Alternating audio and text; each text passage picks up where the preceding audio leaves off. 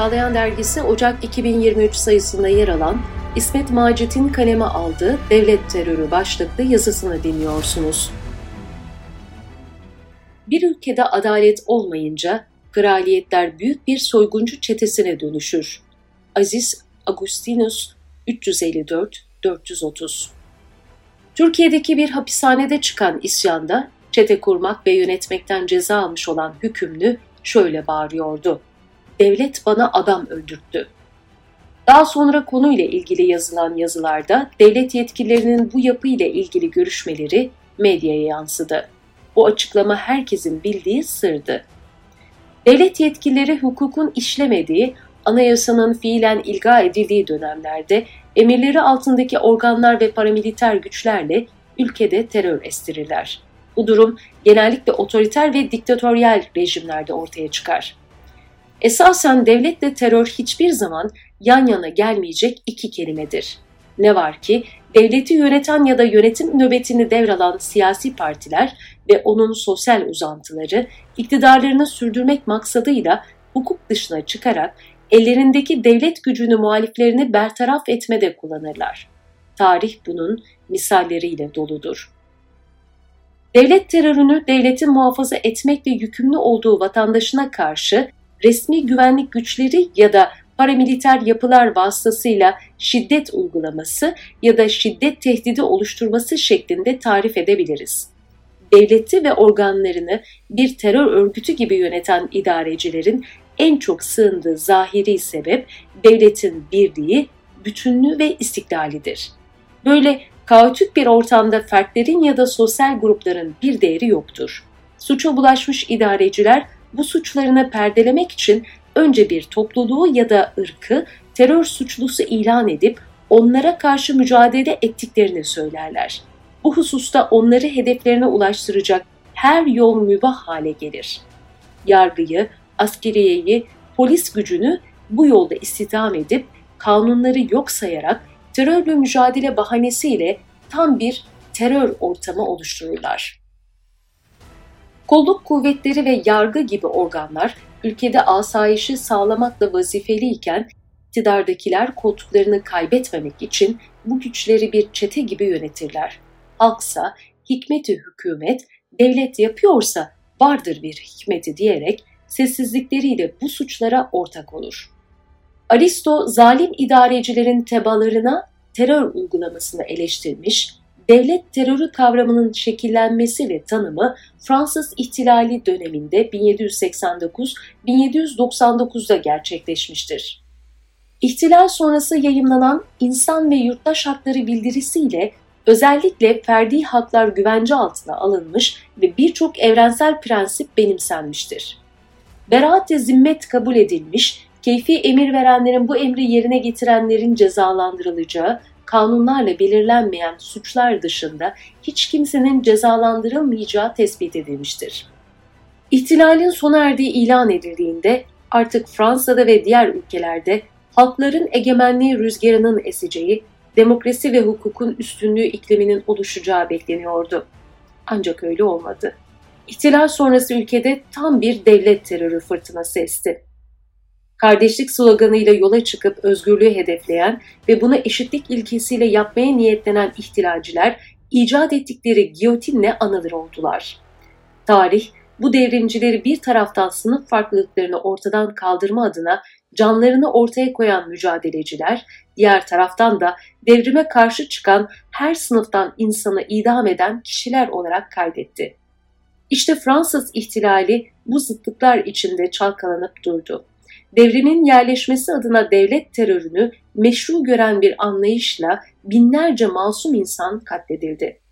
Devlet, asayişi sağlayıp temel hak ve özgürlükleri koruma altına alması gerekirken elindeki güç vasıtasıyla ülkede tam bir terör ortamı oluşturdu. 1793-1794 yıllarını kapsayan bu devlet terörü döneminde şiddet hat safhaya çıktı. Gücü elinde bulunduran Kamu Güvenliği Komitesi tarafından kurulan mahkemelerde siyasi muhalifler ağır şekilde cezalandırıldı. Hapse atılan 500 bin kişiden 1200'ü kadın olmak üzere yaklaşık 17 bini giyotinle infaz edildi. 20 bin ise daha yargılanma imkanı elde edemeden hayatını kaybetti. Terör kelimesi daha çok devlet dışı unsurların yasa dışı faaliyetlerle güvenliği tehdit eden eylemleri için kullanılmıştır. Buna rağmen dünyanın hemen hemen her bölgesinde devletler tarafından uygulanan terörizmin devlet dışı aktörlerin uyguladığı terörizmden daha ölümcül ve yıkıcı olduğu görülmektedir. Devletlerin uyguladığı terörizm, sahip oldukları silah, ekipman, istihbarat bilgisi ve personel sayısı bakımından devlet dışı aktörlerle kıyaslanmayacak seviyededir. Terör tanımının devlet için değil, devleti yönetenler için kullanılması gerektiğini öne sürenler olmuştur. Genel olarak terörizm, fiziki tesirleri yanında daha çok psikolojik etkileri olan bir şiddet biçimidir. Hedefi korku ve kaos ortamı oluşturup hukuku askıya almaktır.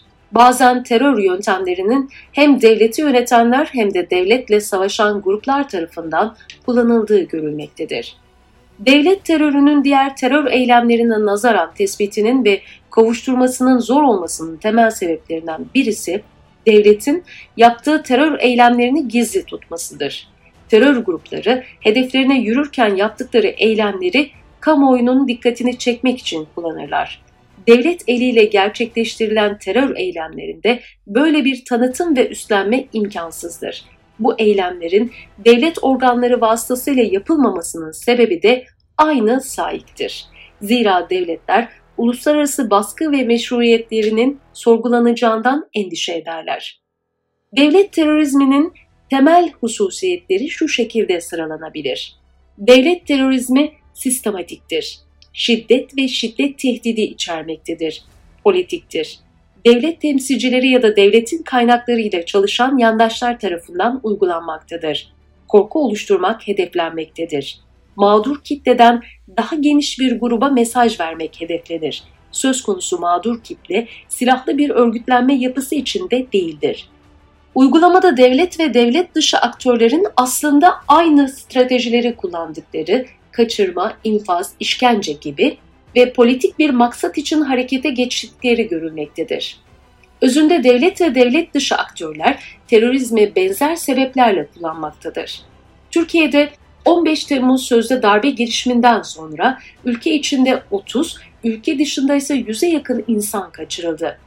Tutuklulardan ve kaçırılan insanlardan birçoğu insanlık dışı muameleye maruz kaldı. İşkence altında ve hapishanelerde ölenler oldu.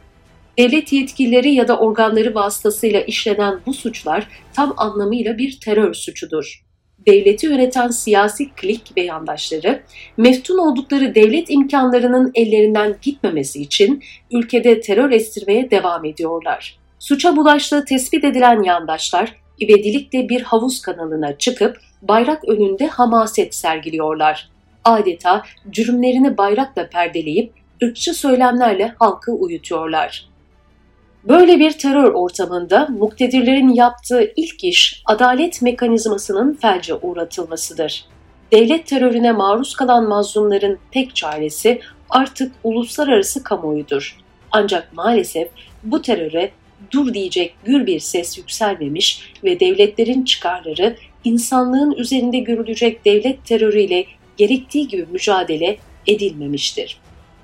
Buna misal olarak Avrupa İnsan Hakları Mahkemesi'nin yapılan başvurularda iç hukuk yollarını tüketin diyerek meseleyi ötelemesi verilebilir. Aklı başında olanlar biliyor ki Türkiye'de hukukun içi boşaltılmış ve mahkemeler iktidar partisinin bir şubesi gibi çalışır hale gelmiştir. Ülkede hukuk kalmamıştır ki iç hukuk yolları tüketilmiş olsun. Sözde darbe bahanesiyle 1 milyona yakın insan soruşturma geçirmiş, 100 bine yakın insan zindanlara yollanmıştır.